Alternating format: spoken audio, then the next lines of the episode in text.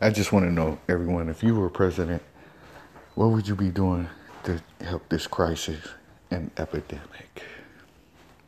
I would like to know. Everyone has opinions, so go ahead, chime in. Let me see what you're talking about.